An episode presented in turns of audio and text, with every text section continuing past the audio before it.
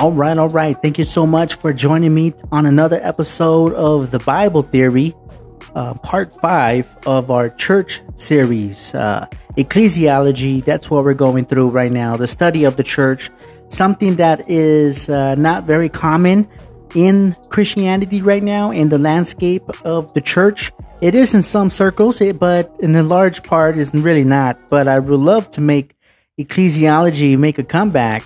So hopefully you're sharing this. Hopefully you're subscribed already to Bible Theory on Spotify, and Anchor, and SoundCloud. So don't be afraid to go ahead and share this with everybody you know.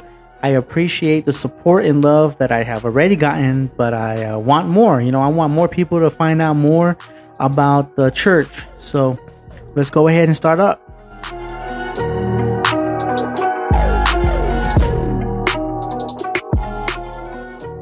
So this is the 5th episode. Wow, we are almost midway. Yeah, so we're almost midway of the series. And that's what I would like to do with Bible Theory, is to include episodes instead of single standalone episodes. I would like to have series, kind of like a show, you know, like the movie, like movies with trilogies and stuff like that, or series. So that's what I would like to do in this podcast, the Bible Theory. Just go ahead and do, topics of that deserves, attention, and that deserves conversation and discussion and discovery, So I appreciate you joining me again on this episode, part 5, a well-ordered church. And before we begin, I thought it would be special to find a prayer that was written by a man named John Stott, that was written a while ago. And let me go ahead and start this off with his prayer that he wrote. Let me go ahead and read it off, but as a prayer. Okay, let's bow our heads in prayer. Oh God, rise up today a new generation of Christian apologists and Christian communicators. Rise up today a new generation of Christians who combine an absolute loyalty to the biblical gospel in an unwavering confidence in the power of the Holy Spirit, with a deep and sensitive understanding of the contemporary alternatives to the gospel.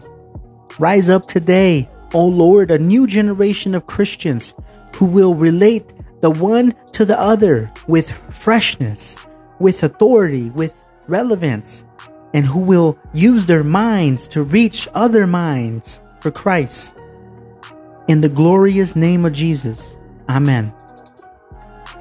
I thought John Stott was point blank on the point there when he was praying that prayer long ago, and I thought it would be relevant for us in our study of ecclesiology to go ahead and include that in this topic of church polity. I know, this is your favorite topic right now, talking about Christian politics, right? So let's go ahead and get started. But before we do, let's go ahead and say a disclosure. Let me start with a disclosure. This is basically a family conversation. It's not something that makes one a Christian or not a Christian, okay? Simply because someone's a Congregationalist or Episcopalian, that doesn't unchurch them simply because we disagree on polity, okay? So let me quickly point out 2 things before we begin. Number 1, that this is an inescapable issue, okay? Because questions like how the church should be governed, how do you define church polity, who should preach next Sunday, and who qualifies them, and of course other practical questions like these cannot be avoided. And sadly, these are not even hot topics in American Christianity, as I already mentioned. And point number 2, I want to stress that this is an important issue. Usually, people who have not even given much reflection on this subject will say the following: church government is a trivial matter, quote unquote. Or they will say, quote unquote, loving Christians should not pursue it, right? Or they will say that the Bible says nothing about church politics. You see, there's a serious indifference among Christians and Christian churches, because we are talking about the church here. So, you know, when Christians get together, that's called a church. So there is a serious indifference among Christian churches who are choosing not to heed the scriptures with respect to polity and discipline. You know, so church history, real quick, church history reveals several things in my study, and I read several books on it. So church history reveals this the best, I think, when leaders abuse their oaths of offices. Church history also reveals the many disappointments in the administration of church affairs. We see unity, we see democratic chaos, we see sexual scandals, we see political upheavals, we see sometimes bloodshed and even war. We see a lot of like dark things in church history. But thanks be to Jesus that he is the head of the church, right? Like I said in the last session, the supremacy of Christ. So, and I'm also thankful that despite all our sins and shortcomings in church history, right, Christ has always and will be always, right, be faithful to his promise, which is, I will build my church. He has been faithful to that promise despite our shortcomings. Nothing will stop Jesus from the historical project of church building.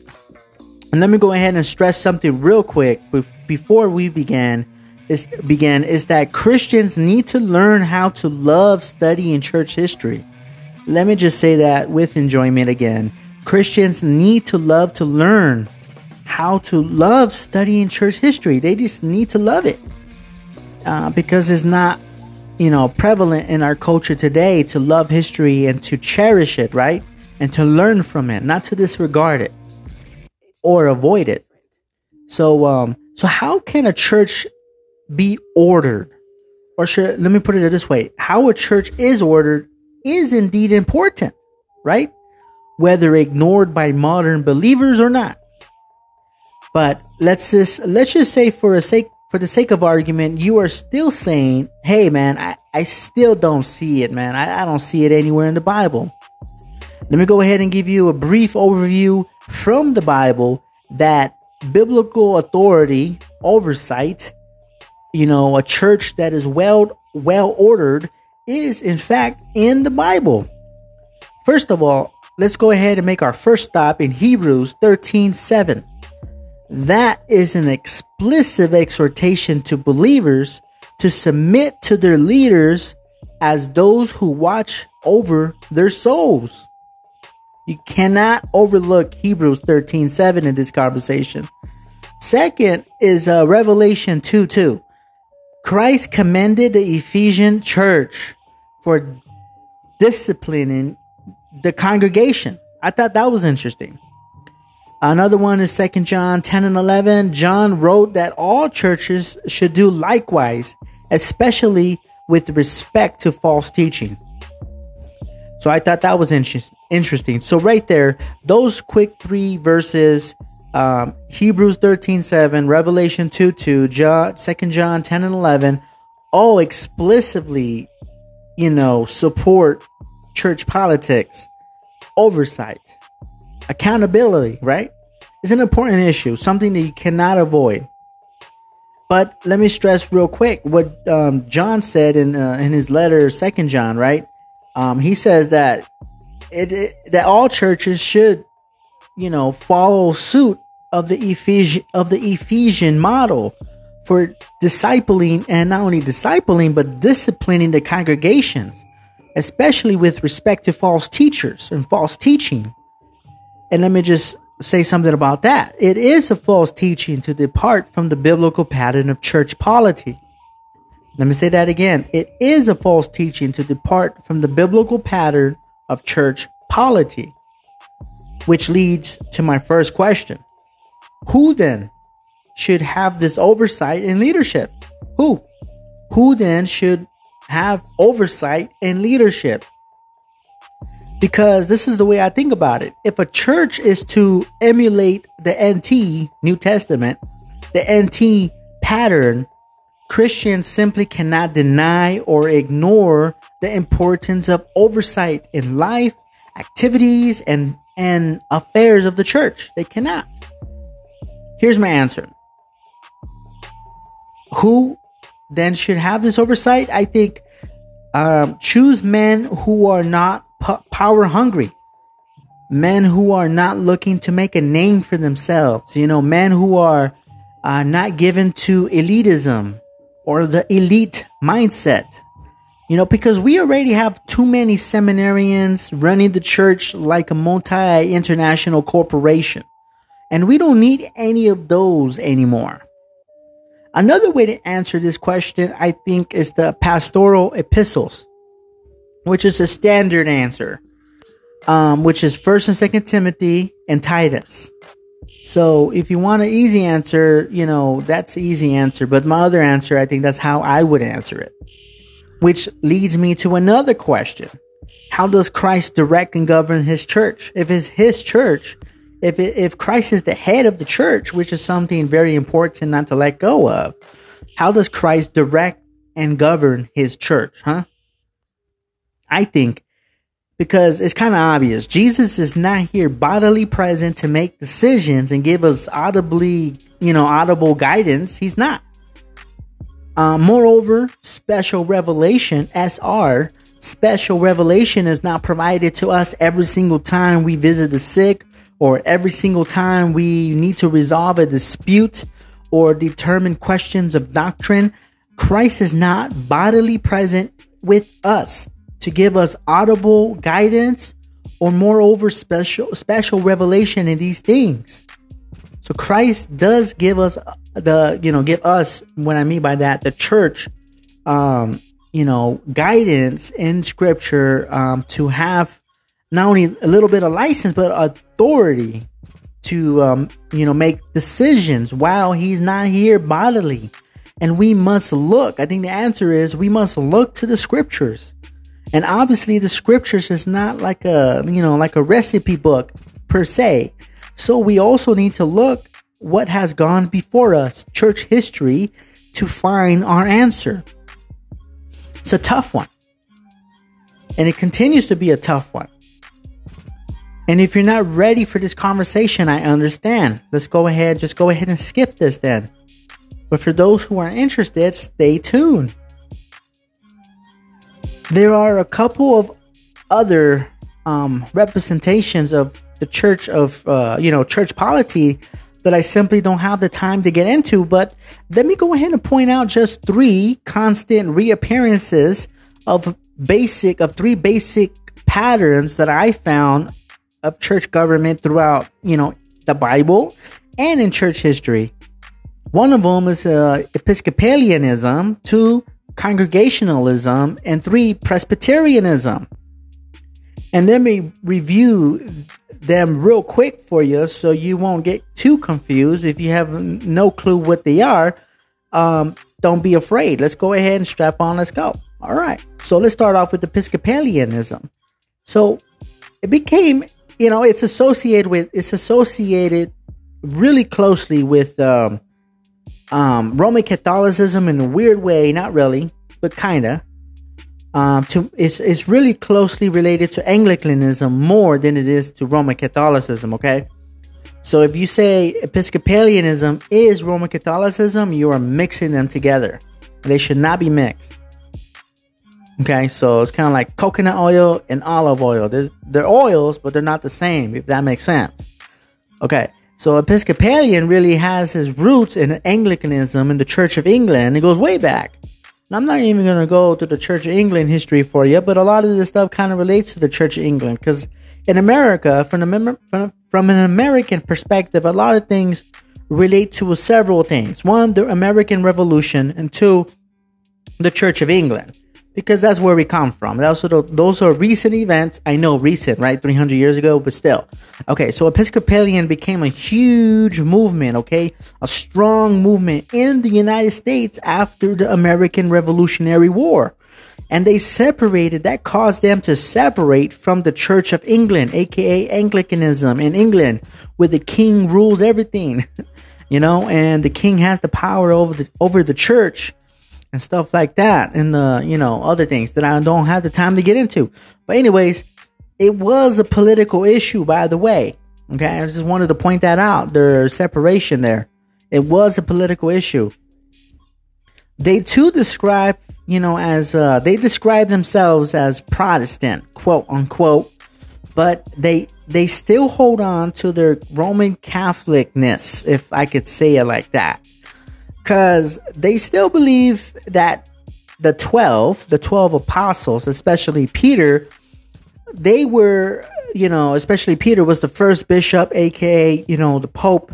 And by the way, there's really no distinction between the word bishop and the word elder, interchangeable, meaning the same thing, blah, blah, blah.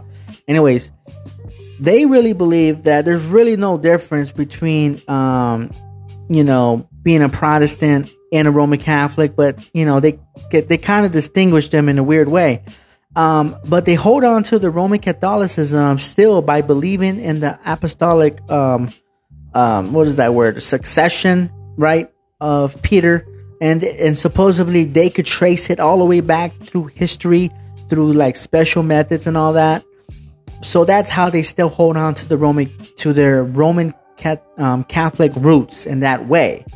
Obviously baptizing babies and all that, but baptizing babies is not Roman Catholic. But anyways, Episcopalianism is related to Anglicanism. I don't even know how to say that. But anyways, but essentially it is a hierarchy form of church. Think of it as a triangle. Okay, so the local bishop usually is the sheriff in town, the local elder, the head elder, and they supervise the local clergy. Clergy is like the pastors, a local priest, stuff like that. And very similar to the RCC, the Roman Catholic Church, like the RCC, their bishops have an unbroken apostolic succession, right, from Peter and all that stuff. Okay, I already said that. So bishops have their own districts called dioceses. When a group of dioceses get together formally, this is called a church council or a synod. So this part I do agree with, that I believe is biblical according to Acts 15, the Jerusalem Council. Right, when the group of elders got together that represented different churches in the book of Acts chapter 15. Anyways, that part I do believe in, okay? So don't get too creeped out when you hear the word church council. A lot of people do, but don't do that. Don't give in to that kind of fear. Okay, so but above the bishops, you have archbishops who outrank the local bishops, okay? And, you know, currently, if you look it up, the bishop of the whole Episcopalian church is a guy named Michael Curry, the first African-American leader of the Episcopalian church. He's from South Africa, something like that. Anyways, he's the one that gave a sermon that was like a, 15-minute sermon for like the English royalty recently. The wedding for Merkel and all that. Anyways, you could hear his sermon online on YouTube. It's pretty interesting. So Episcopalian basically is a hierarchy form of church governance. Okay, did you get that? So think of, you know, just like a huge corporation, you know, like a business, and then you got the CEO, the owner on top, who directs and controls everything, kind of like Steve Jobs, you know, with Apple. So I guess you could think of it like that. Okay, so the second form is Congregationalism or independency. And this basically is the rule of the church by every member and the independence of every congregation from all others. So authority now begins with the many at the bottom, if you get my drift. So think about the triangle, but think about the bottom of the triangle. So in Episcopalian, you know, church model, you have the triangle, and the power, authority starts at the tip of the triangle and works its way down to the bottom of the triangle. In Congregationalism, you have the triangle for church government, and then it starts from the bottom, from the base of the triangle, and works its way up. Okay, and Christ is at the very tip of this. So authority begins with the church members. Technically speaking, for any decision that the church, or should I say congregation, right, that specific congregation could make, every member within that specific congregation now has equal authority. So it kind of sounds like democracy, right, played out in the church. Everybody's equal. There's no one, you know, above anybody kind of thing. But so instead of a diocese, you know, they may have, you know, council members, or they may have ruling boards, stuff like that, which is simply is, think of it as an administrative beehive for the church, you know, whose decisions, by the way, could be overthrown by a whole congregation as a whole. So if the board of elders rule and they vote for something, like, for example, if they vote to have a swimming pool in the backyard of the church, and then the congregation could actually voice their opinions and say, no way, Jose, are we going to have a swimming pool in the backyard of the church? So they could override that ruling board of so-called elders in that church.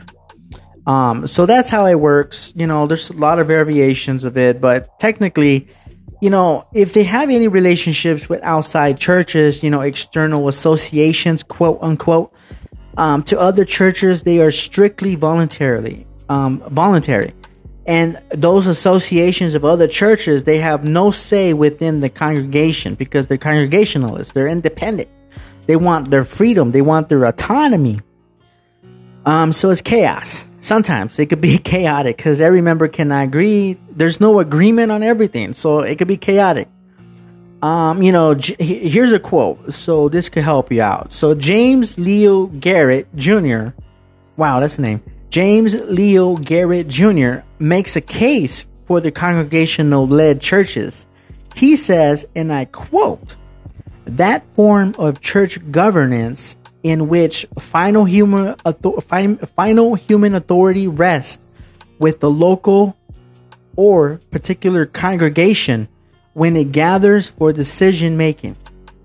That's how he defines it. Basically, that form of church governance in which final human authority rests with the local or particular congregation when it gathers for decisions, for decisions.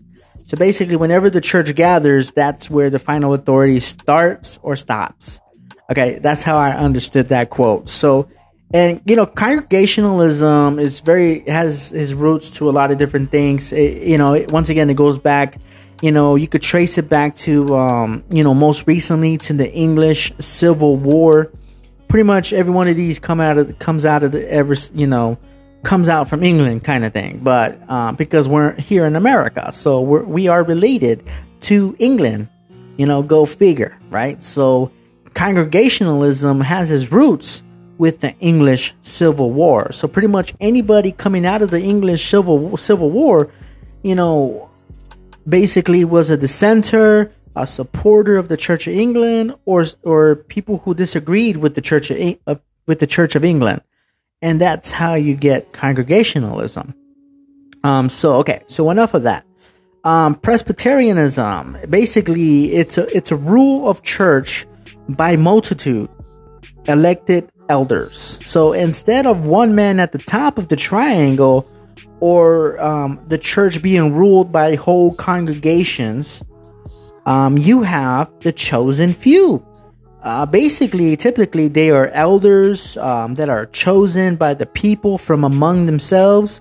You know, these men are, you know, technically educated, you know, high up there in terms of they could speak Greek, they could read Greek, they could spell Greek. You know, they're pretty educated.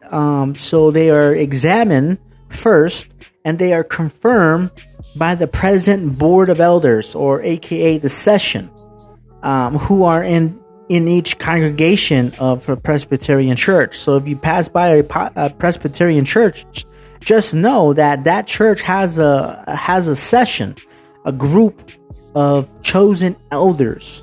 Okay, and each session is a participant of a regional body of elders called the presbytery, kind of like a district, kind of like a diocese. Essentially, all congregations within the Presbyterian churches are connected with each other under the presbytery. So like the district of, like, for example, let's take the state of Arizona. So Arizona has so many cities: Tucson, Phoenix, Flagstaff, Williams, Yuma, Parker, like tons of areas, Quartzsite. So each city has a church. Each city has a session, within those churches, right? Let's just say there's one Presbyterian church, for the sake of argument, in every city of Arizona. And I don't know how many cities there are in Arizona, but let's just say there's 10. Okay, so that means there's 10 sessions. So within 10 sessions, they represent one presbytery, one district, or they could divide it up into two parts of the states in half. So divide, 10 into half, so be 5. So it'd be two parts of presbytery. So Arizona could be divided into two presbyteries, right? So, and that's how it kind of plays out throughout the United States. It gets complicated depending on how big the presbytery is in the state and within the region. Anyway, sometimes they group the region or the states together in groups and call that a region. Like the West Coast is a region of a presbytery. You get it? Okay. So all presbyteries are connected under, the authority or the jurisdiction of the GA, which is the General Assembly.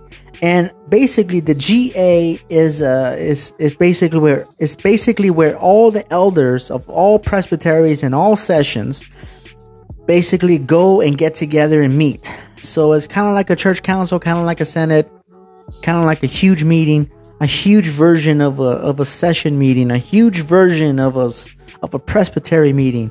It happens once a year or every so often, or sometimes on a special occasion. But it's basically a system of courts and committees for the purposes of appeal and redress, to review errors that other, subordinate, bodies have made. So it's basically where all the debating happens, where all the politics. So think of it as the Senate. and it feels a whole lot, it feels like the Senate, really, because it has the moderator, it has all kinds of stuff. Church, Christ directs his church through the scriptures primarily. We understand this, but to leave it there would be chaotic, because then you will have a non-ordered church of house. The house of the Lord would be disorganized, dysfunctional. It would be chaotic. Everybody would be like showing up and be like, okay, who wants to preach today? Okay, you in the green shirt, let's go, there's no order to things. There's no order to things. So Christ directs his church through the scriptures, of course, but his own self-revelation and authoritative guidance is also included in the scriptures. Okay, so let me offer here a brief summary of the biblical material, which we already went over in a more relevant way, to determine how Christ would have his church governed. And the Bible, of course, is not silent on this matter. So number one, there's no distinction between elders, quote unquote, and bishops, quote unquote, because the words is, these basically represent the same office and order. Okay, so Titus chapter 1 verses 5 to 7, Acts 20 verse 17, and then 28. Bishop, the word bishop, don't get scared from that word. It basically is the same office as elder. Words are interchangeable, you know what I mean? Point number two, each congregation and center of leadership is to have a plurality of elders. Obviously, if you read Acts 14:23, 20:17, Philippians 1:1, there's no such thing as a one-man band, okay? There's no such thing as a one-man rule, basically. Point three, I think these elders basically they have the oversight of the church. We see this in scripture, Acts 20:28, 1 Peter 5:2 and 3. They have oversight of the church and are thus responsible to rule their congregation. 1 Timothy 3:5, 5:17, 1 Thessalonians 5:12, Hebrews 13:7, 7 and 17 and 24, they judge among the brothers. And in contrast to all the members, they do the rebuking. They, Christ calls them to use what he said, the keys of the kingdom, to bind and loose, right? Whatever they want to bind and loose on heaven, on earth. These keys, quote unquote, being preaching the gospel, administrating the sacraments, and the exercising of church discipline. Point 4, elders are assisted in their ministry by deacons or servants who give attention to the ministry of mercy. We see this in Acts chapter 6, verses 1 through 6, 1 Timothy 3 and 8 through 13. And point 5, the office bearers in the church are nominated and elected by the members of the congregation. Acts chapter 6, verses 5 and 6.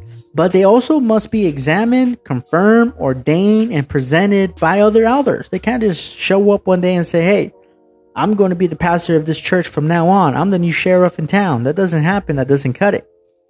And lastly, point 6, members of the church, they have rights. They have rights to appeal and dispute. They have rights to appeal, basically, disputed matters in the congregation to their elders for resolution. So whenever there's a dispute going on, the members have basically equal access to the leaders of the church. No leader should shut off the members. No leader should close the door on the members and make it difficult to bring up a dispute, for resolution. All church members should have equal access to their leaders very easily. First of all, they should know who they are. They should know where they live. They should have them on speed dial. They should have their email. And more so, they should have been over, their house several dozen times.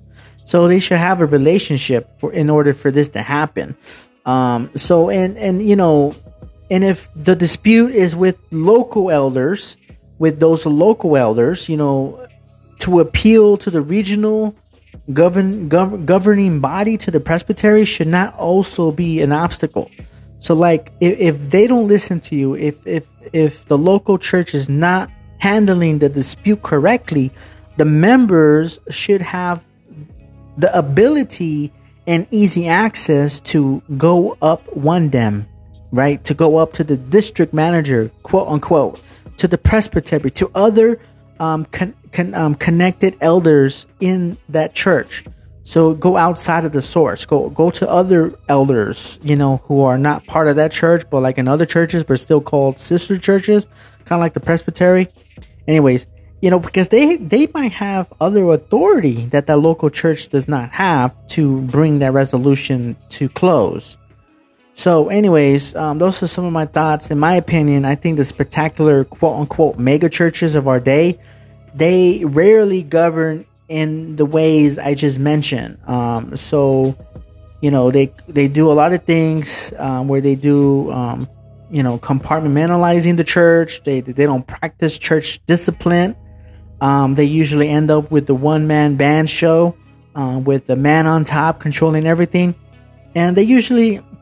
And then sometimes other churches on the other side of the spectrum, like independent congregations, they tend to, not do any of the office bearing type stuff, not really have their members elect elders. And they usually just neglect the members altogether by, sometimes it's a huge mess in independent churches. It's not even funny. But I think it is essential of Presbyterian governments found today in various Reformed churches that we find that they must have a biblical approach to things, and I think it's the best expression found in the Bible is the Presbyterian form of government, which really creates the checks and balances in church government. So. Anyways, I'll leave it there. I gotta go. Hopefully you found this conversation enlightening, inviting, and definitely nourishing in your conversations of the church and of church government. Okay. So anyways, let's go ahead and end this with the word of prayer. Dear Father, thank you so much for your church. Thank you for being the head of the church. Thank you for showing us some of the patterns found in Scripture and throughout church history. We pray that we would be, Christians that would submit to our elders. We pray that we would be helpful to them, that we would also remember them in our prayers, and that we would be encouraging to them and a delight to be their little sheep, and then they would be our shepherd. And give us this mindset, give us this heart for submission to our leaders, and help us to not be dissenters and isolationists and people who don't want to see it in the Bible, but help us to obey the exhortations found in the Bible about oversight. In the name of Jesus, I pray. Amen. All right, stay tuned to the next episode.